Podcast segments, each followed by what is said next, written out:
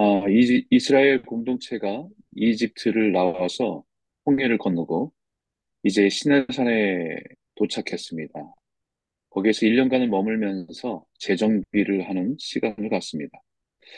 그 재정비의 시간에 이스라엘 백성들은 어, 이스라엘 백성들의 인구를 계수하면서 이스라엘 백성들을 열두 지파를 중심으로 다시 조직적으로 정비하는 시간을 갖게 되는 거죠.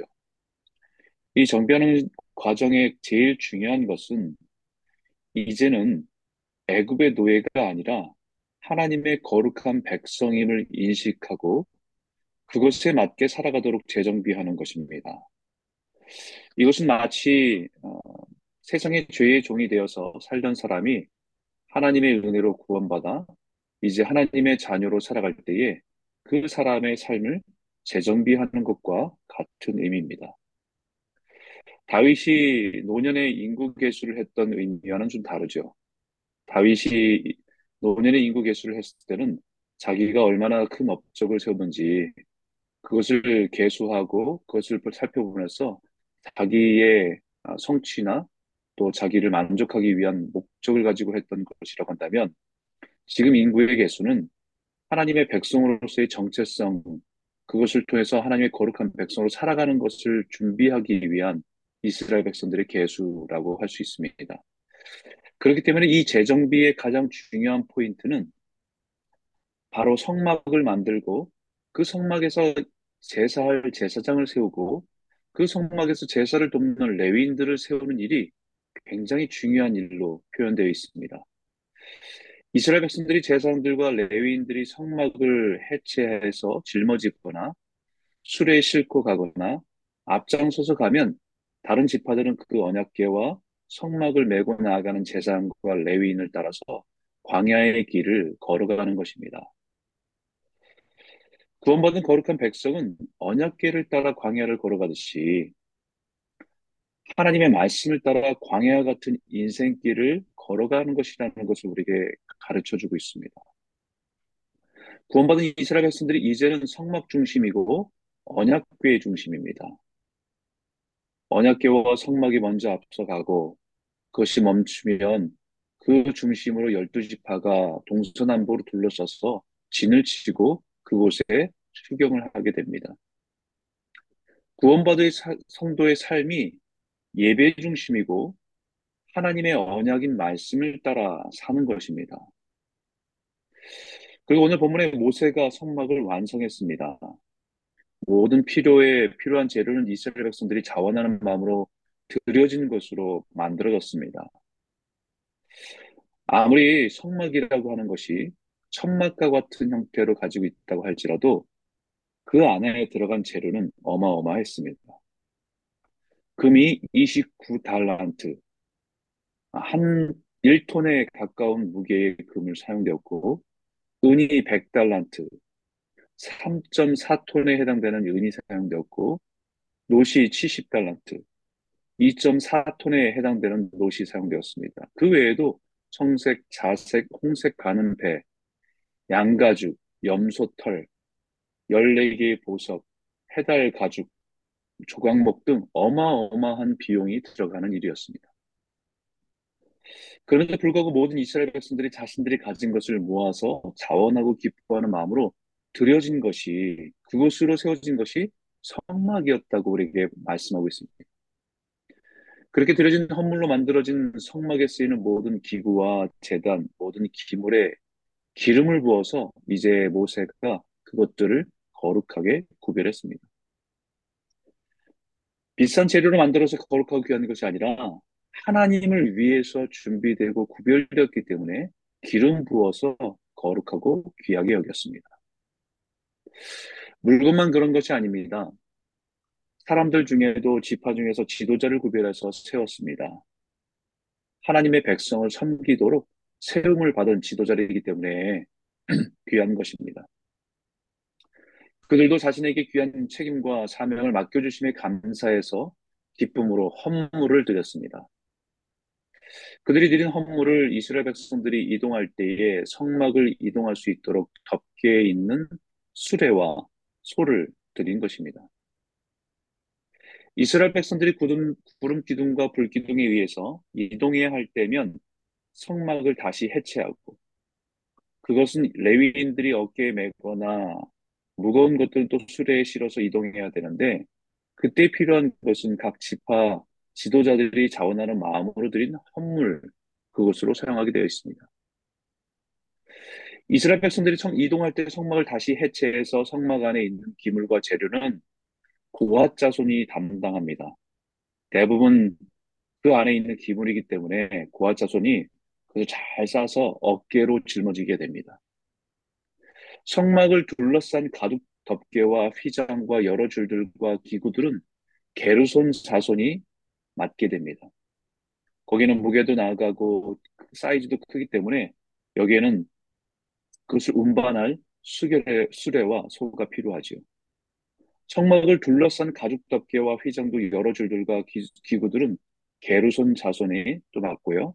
성막들을 둘러싸고 있는 기둥들과 휘장과 줄이나 기구들은 무라리 자손들에게 주어서 담당하도록 했습니다. 그래서 고아 자손 성막 안에 기물들이기 때문에 직접 어깨를 메고 이동을 해야 했고 성막과 장막의 기물들을 맡은 게르손 자손에게는 헌물한 각 지파의 지도자들이 헌물한 수레들과 소 네 마리를 두었고 성막들을 둘러싼 기물을 맡은 무라리 자손에게는 수레 넷과 소 여덟 마리를 주어서 그들의 직무를 감당하게 했습니다. 이 전체적인 모습을 보면서 하나님께서 원하시는 믿음의 공동체가 어떤 모습인지를 보게 하십니다. 이것이 신앙 공동체의 아름다운 모습이고 교회의 모습임을 깨닫게 합니다. 구원받은 성도들이 이루어가는 믿음의 공동체는 함께 이루어가는 것임을 분명하게 보게 하십니다. 그 공동체의 필요를 보고 함께 자신이 가진 것으로 참여하고 헌신해서 이루어가는 것이 믿음의 공동체요, 교회라는 것을 보여줍니다. 여러분 한번 이스라엘 백성들 입장에서 한번 생각해 보십시오. 출애굽한 것을 우리는 대단한 의미를 부여하지만 실제적으로 그들이 느껴지는 삶의 현실은 난민과 다를 바 없습니다. 적어도 이민을 가기 위해서 짐을 줄이고 줄여서 이동하는 사람들입니다. 모든 것이 부족한 상황입니다. 또 앞으로 어떤 삶을 살아가게 될지도 막막합니다.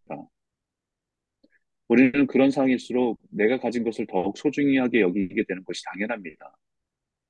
하지만 그들이 성막을 짓는 일을 위해서 성막을 짓게 되는 일을 위해서 자원에서 기쁨으로 헌신하고 자신의 귀한 보물과 같은 것들을 내어놓습니다.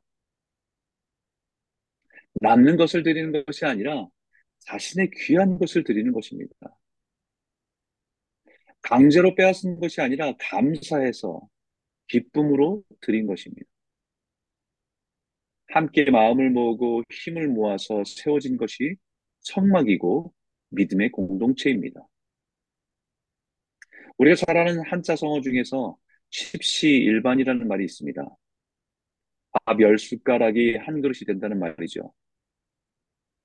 이 말 속에 담긴 상황은 다들 가난하고 어렵지만 서로 서로 조금씩 힘을 보태면 어려운 사람에게 큰 도움이 될 수 있다는 의미입니다. 그 안에 담겨진 깊은 뜻, 아무리 어려워도 한 공동체를 함께 극복할 수 있다는 의미입니다. 그 안에 담긴 의미는 굉장히 성경적이고 주님의 마음입니다. 뿐만 아니라 이스라엘 공동체에서 지도자는 백성들 위에 군림하는 자들이 아니라 섬기는 사람들입니다. 공동체 필요에 민감한 사람들입니다. 세상의 지도자는 자신의 위치와 권력으로 자신의 필요를 채우고 배를 채우는 사람들입니다. 그러나 하나님의 공동체의 지도자는 먼저 헌신하는 자리에 있는 사람들입니다. 공동체의 필요를 보고 먼저 희생하는 사람들입니다. 교회 공동체에도 마찬가지입니다. 계급이 아닙니다. 오히려 더 많은 사람들을 돌아보고 섬기라고 하나님께서 세우신 자리입니다.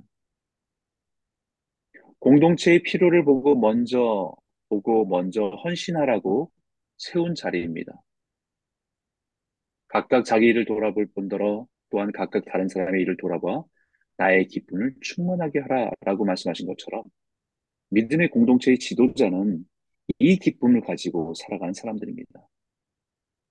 자기의 필요를 채울 뿐만 아니라 다른 사람의 일을 돌아보아 그것을 채우고 섬김으로 주님의 기쁨을 누리는 사람. 레위인들은 자신의 본깃이 없는 사람들입니다. 그러나 그들이 성막에서 제사를 드리기 위해서 자신의 삶을 헌신한 사람들입니다. 그들이 그 일을 잘 감당할 수 있도록 그들의 필요를 채워주는 일조차 이스라엘 공동체가 함께 감당한 것입니다. 레위 지파 중에선 고아처소는 성막의 기물을 이동해야 됐기 때문에 친히 무겁지만 온몸으로 그 어깨에 메고 광야의 길을 가야 했습니다. 레위 지파 중에서 무라리와 게르손 자손은 무거운 성막과 가죽과 기둥을 옮기고 이동해야 했기 때문에 각 지파의 지도자들이 헌물한 수레와 소를 가지고 그 일을 감당할 수 있었습니다. 믿음의 공동체는 서로의 필요를 자신의 헌신과 섬김으로 채워주는 공동체입니다. 교회의 필요에 민감하게 채우고 함께 하는 것입니다. 책임을 맡고 있는 누구만의 일이 아니라 우리 모두의 일이고 함께 세워가야 할 사명과 책임이 있는 것입니다. 사랑 성도 여러분, 올해 우리는 새롭게 다시 믿음으로 나아가기를 소원합니다. 이스라엘 백성들이 시내산에서 다시 재정비를 하고 광야로 나간 것처럼 올해 우리의 신앙과 삶을 다시 재정비하는 해가 되기를 바랍니다.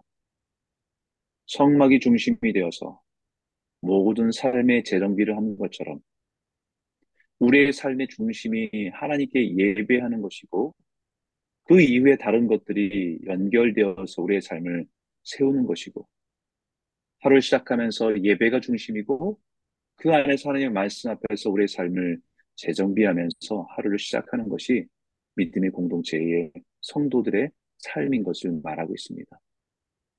오늘 우리의 삶에서 예배가 다시 우리의 삶의 중심으로 하나님의 말씀이 우리의 삶에 어, 먼저 가도록 그 앞에 따라가는 삶으로 중심이 되는 그 모든 모습으로 회복되는 저와 여러분 모두가 되시기를 주 이름으로 축원합니다.